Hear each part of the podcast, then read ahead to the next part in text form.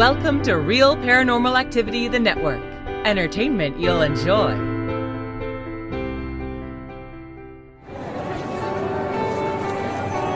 You are listening to an RPA production where people gather.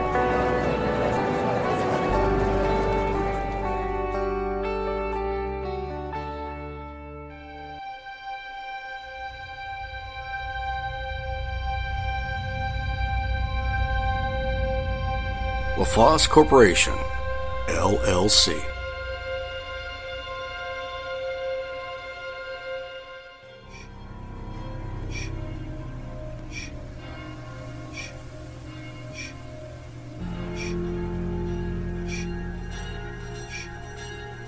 Welcome to the Mansion on the Hill. This is the home of Terry's Mysterious Moments. Stories of oddness, of weirdness, of nature gone strange. This is season four. We thank you for coming along for the ride. Hope you enjoy it.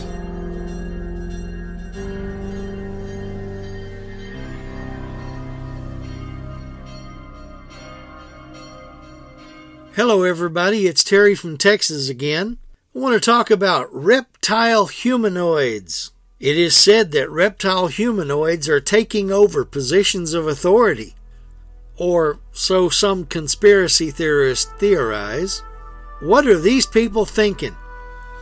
When did reptilian aliens come into common consciousness? Well, let's take a look at this weird concept.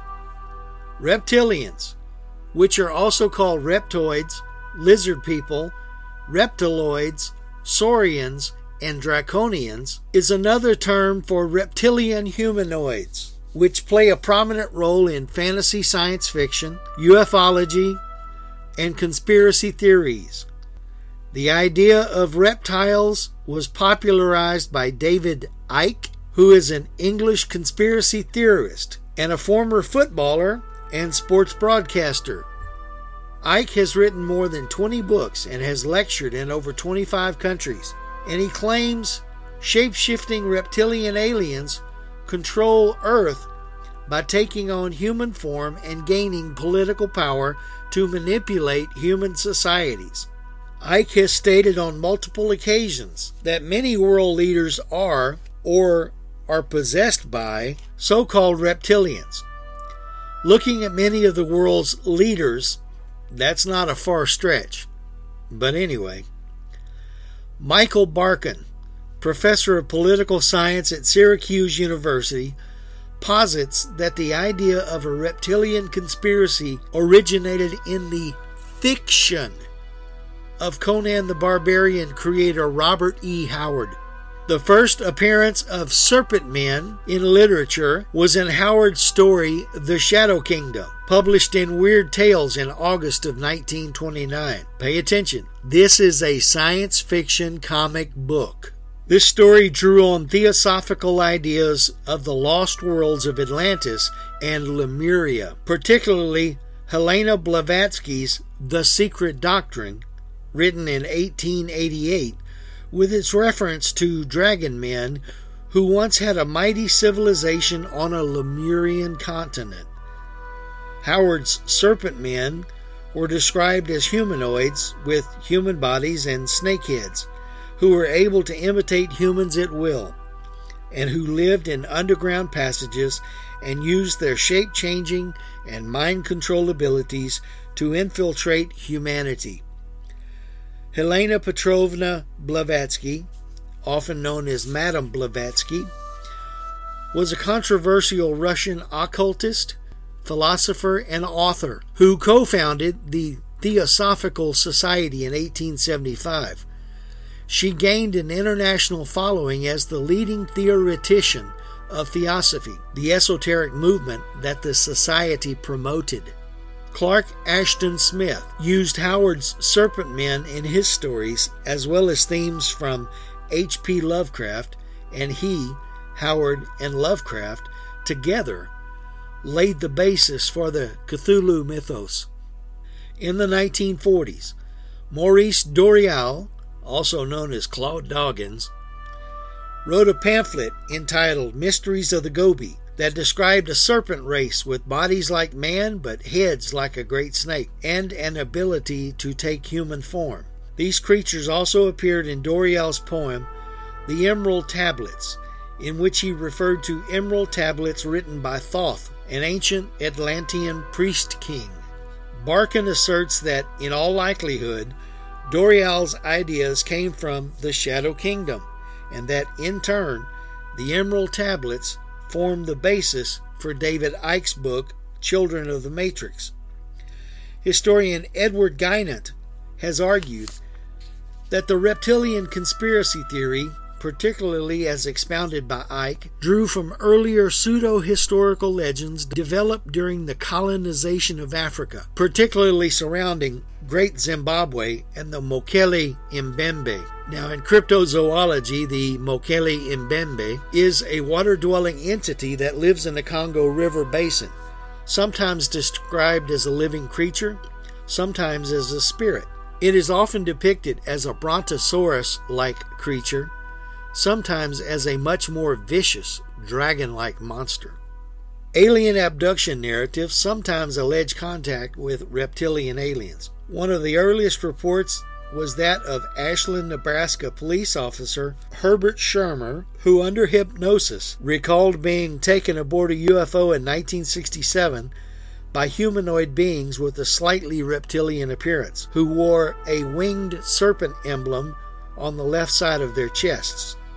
Skeptics consider his claims to be a hoax, as skeptics would, you know. According to conspiracy theorist Icke, who first published on this theme in his 1999 work, The Biggest Secret, tall, blood drinking, shape shifting reptilian humanoids from the Alpha Draconis star system, now hiding in underground bases, are the force behind a worldwide conspiracy against humanity. He contends that most of the world's ancient and modern leaders are related to these reptilians, including the Merovingian dynasty of France, the Rothschilds, the Bush family, and the British royal family. Oh, please. Icke's conspiracy theories now have supporters in up to 47 countries, and he has given lectures to crowds of up to 6,000. American writer Vicki Santillano included it in her list of the 10 most popular conspiracy theories. Tall, scaly humanoids or reptilian humanoid beings date back at least as far as ancient Egypt, with the crocodile headed river god Sobek. Reptilians have appeared in popular culture for decades, from the writings of the aforementioned Conan creator Robert Howard to mid 20th century pulp fiction mags to 60s TV with the episode of Star Trek called Arena, where Kirk taught generations of curious little boys how to make rudimentary black powder, featuring the Gorn, a T Rex headed humanoid lizard who fought Kirk and lost. But then again, Kirk's the hero. They appeared on Saturday morning TV in the 70s with the Sleestak, barely intelligent lizard type beings on Land of the Lost. Since then, Doctor Who has dealt with reptilians. They have appeared in the Stargate universe and even accomplished a takeover of Earth in the series V, which they promptly encountered a lively human resistance. You see, we're just not ready to be ruled by galactic geckos. That being said, there are reports about a lizard man inhabiting the area of Lee County, South Carolina, called the Scape Ore Swamp. No indications that he has an agenda to take over the world, nor has he been seen electioneering for public office. He just ate somebody's car fender.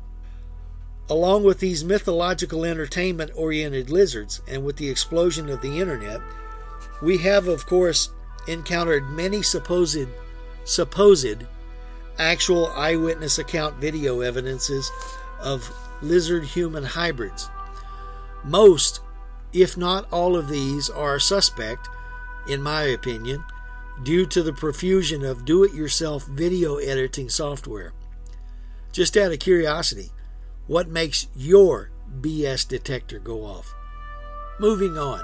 shades of the monkey monolith of 2001 A Space Odyssey. Recently, a rectangular metal monolith was sighted in Utah by someone looking for sheep by helicopter. The story goes that the monolith was placed illegally on public land. How can it be illegal if it's public? I don't know. Back in the summer of 2016, it was discovered in November just past. It went either undetected or unreported for over four years. Four years. Then, after a few days of infamy, four unidentified men came and removed it without explanation, although it has been reported that the men said simply, Leave no trace, and left with the monolith. Then a similar monolith was found in Romania, and just as mysteriously as it appeared, it was gone. Then a third monolith appeared in California. It was then removed, according to sources, by a group of young men variously described as military veterans, or Christians, or racists and fans of country music. I think the source of this report is tainted, but that's an opinion. And it's been reported that another triangular monolith has shown up in none other than San Antonio but there were witnesses to its installation. This one is not metal, it's wood and aluminum. Wonder how long this one will stay. The question should be asked what is the meaning of these monoliths? Are they all originals or are they copycats? Who made them? What's the reason for their placements? I have none of these answers. I have more questions, though. And believe me, my BS detector is caterwauling something fierce, and one leg is getting longer. Moving on. In regard to the season, the holiday season, the Christmas season, an interesting side note to the popular holiday movie A Christmas Story, there's a ghost story attached to it. In the timeline of the movie, which has been much disputed, was it 37, 39, 40, after 40? What was it? The Wizard of Oz has a big part in the environment of the department store called Higbee's at the time of the movie. Apparently, store employees take on the roles of the Wicked Witch, the Scarecrow, the Cowardly Lion, Tin Man, and Dorothy. When Ralphie, the main character, is in line to make sure Santa knows what he wants an official Red Ryder Carbine Action 200 shot range model air rifle the Oz characters troll the line of children, and you see the Scarecrow walk by. The man who played that Scarecrow was Don Geyer, who was the head of display and fixtures at Higbee's, which is now at Dillard's. Santa's throne in the movie is one of the chairs owned by Higbee's that Santa used every year. After Geyer's death in 1999, his co workers reported seeing him on the loading dock where he used to go smoke and a few claim they heard his voice on the overhead paging system. What a unique Christmas spirit, eh? Moving on. Krampus. Really? In Central European folklore, Krampus is a horned, anthropomorphic figure described as half goat, half demon, who, during the Christmas season, punishes children who have misbehaved. This contrasts with St. Nicholas, who rewards the well behaved with gifts. Krampus is one of the companions of St. Nicholas in several regions, including Austria, Bavaria, Croatia, Hungary, northern Italy, including South Tyrol, and the Trentino and Slovenia. The origin of the figure is unclear. Some folklorists and anthropologists have postulated it as having pre Christian origins. In traditional parades and in such events as the Krampuslauf, which is the Krampus Run, young men dressed as Krampus participate. Such events occur annually in most alpine towns. Krampus is featured on holiday greeting cards called Krampuskarten. What else would they be called? The history of the Krampus figure has been theorized as stretching back to pre Christian alpine traditions. In a brief article discussing the figure, published in 1958, Maurice Bruce wrote There seems to be little doubt as to his true identity, for in no other form is the full regalia of the horn god of the witches so well preserved. The birch, apart from its phallic significance, may have a connection with the initiation rites of certain witch covens, which entailed binding and scourging as a form of mock death.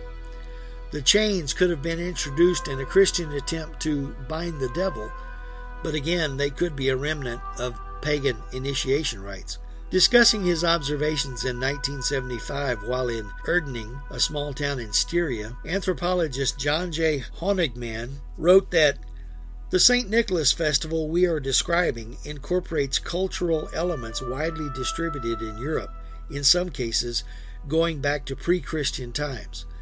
Nicholas himself became popular in Germany around the 11th century. The feast dedicated to this patron of children is only one winter occasion in which children are the objects of special attention, others being Martinmas, the Feast of the Holy Innocents, and New Year's Day.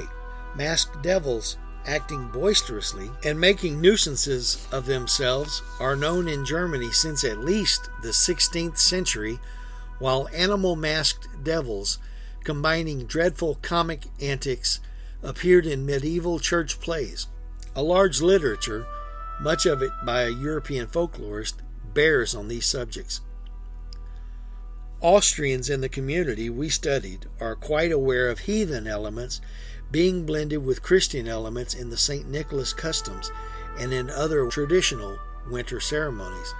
They believe Krampus derives from a pagan supernatural who was assimilated to the Christian devil.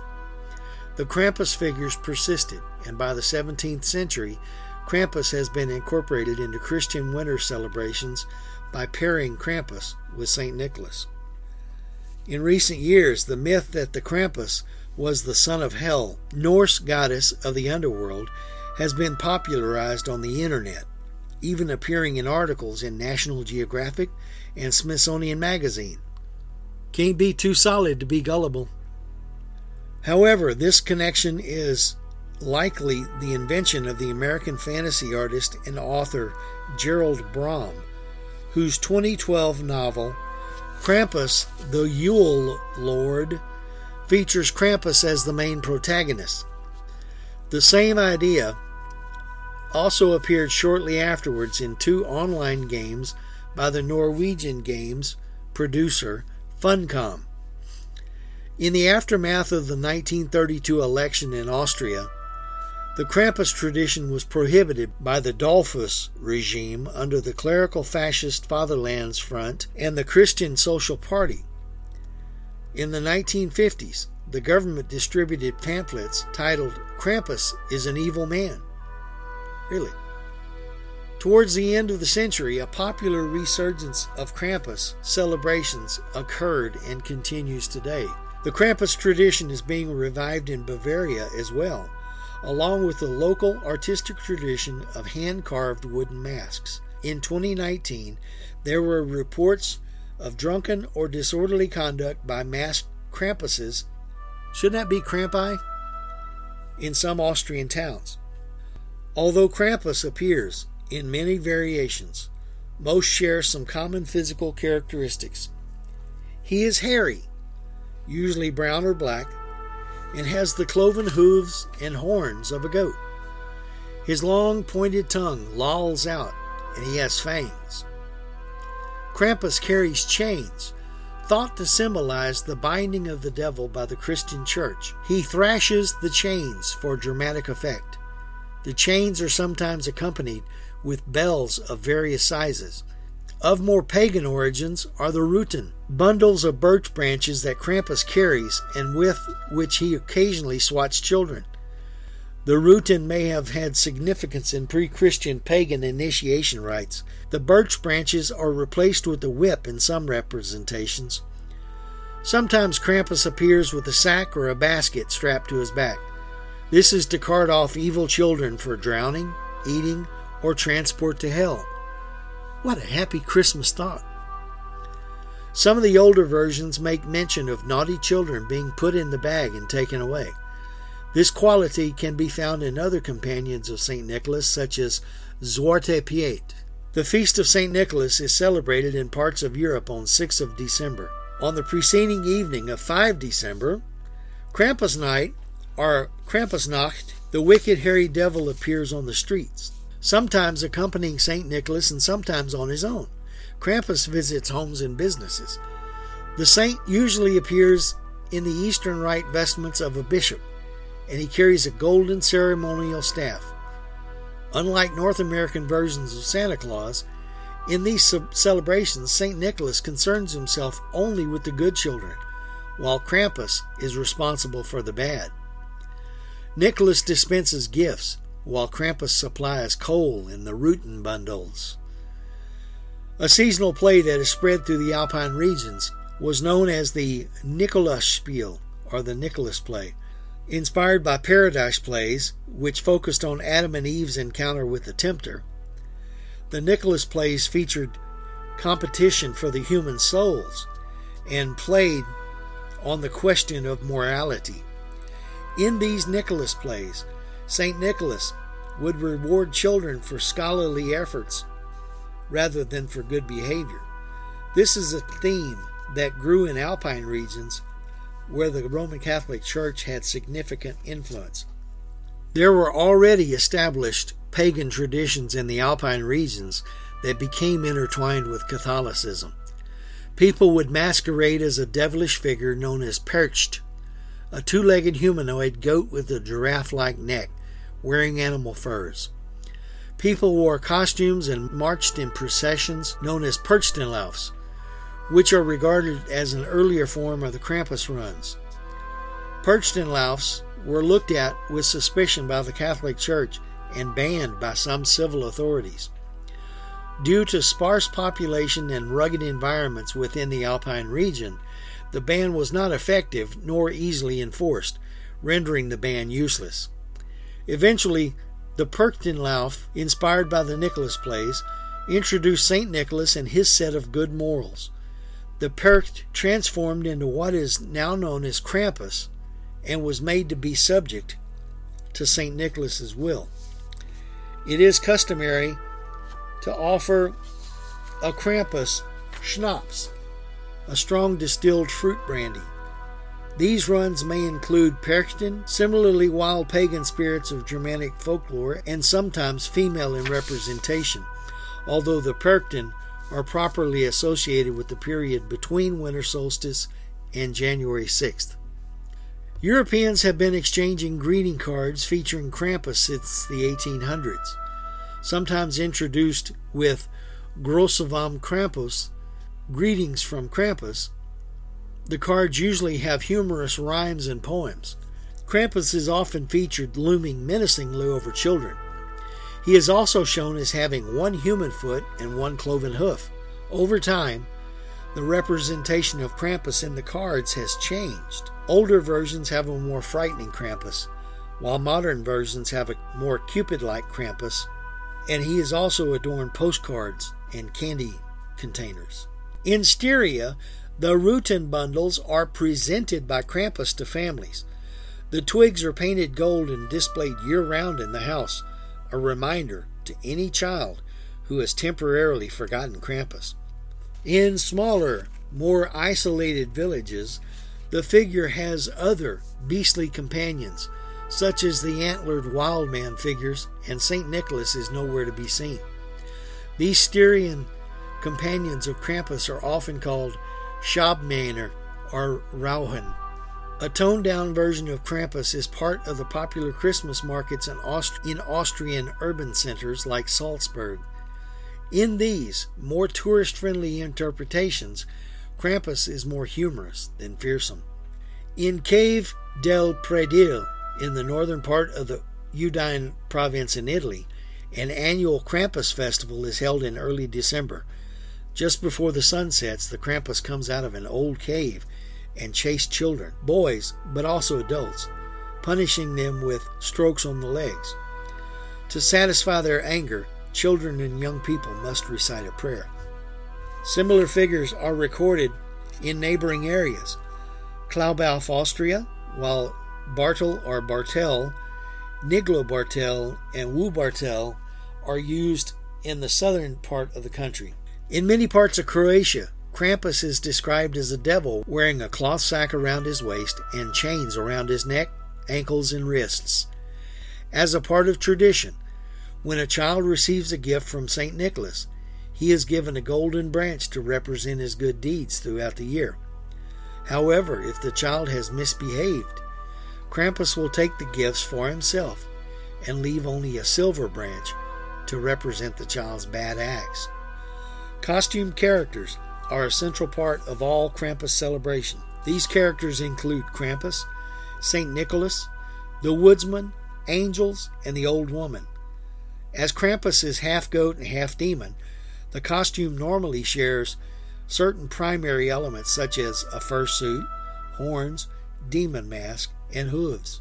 Props commonly used are bells, a birch switch, a basket worn on the back, chains, walking staff, a horsehair or hemp flogger, and the traditional Krampus costumes are made from goat or sheep skins, animal horns, and hand carved masks. More often, they are made with modern and less costly materials, such as fake fur and latex masks. Several Krampus costumes instructional YouTube videos are also available. The character of Krampus has been imported and modified for various North American media, including print, e.g., Krampus, the Devil of Christmas, a collection of vintage postcards by Monte Beauchamp in 2004, Krampus, the Yule Lord, a 2012 novel by Gerald Brom, television, both live action a Krampus Carol, a 2012 episode of The League, and Animation, A Very Venture Christmas, a 2004 episode of The Venture Brothers, Minstrel Krampus, a 2013 episode of American Dad, Video Games, CarnEvil, a 1998 arcade game, The Binding of Isaac Rebirth, a 2014 video game, and film, Krampus, a 2015 Christmas comedy horror movie from Universal Pictures. Seriously, we need a demon to go along with Santa. Are we in bad shape or what? Well, that's the show for this week. Thanks for being along for the ride.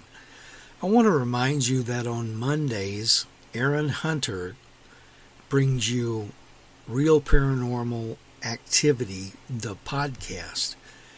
Aaron reads listener stories, mostly ghost stories, sometimes UFOs, sometimes cryptids.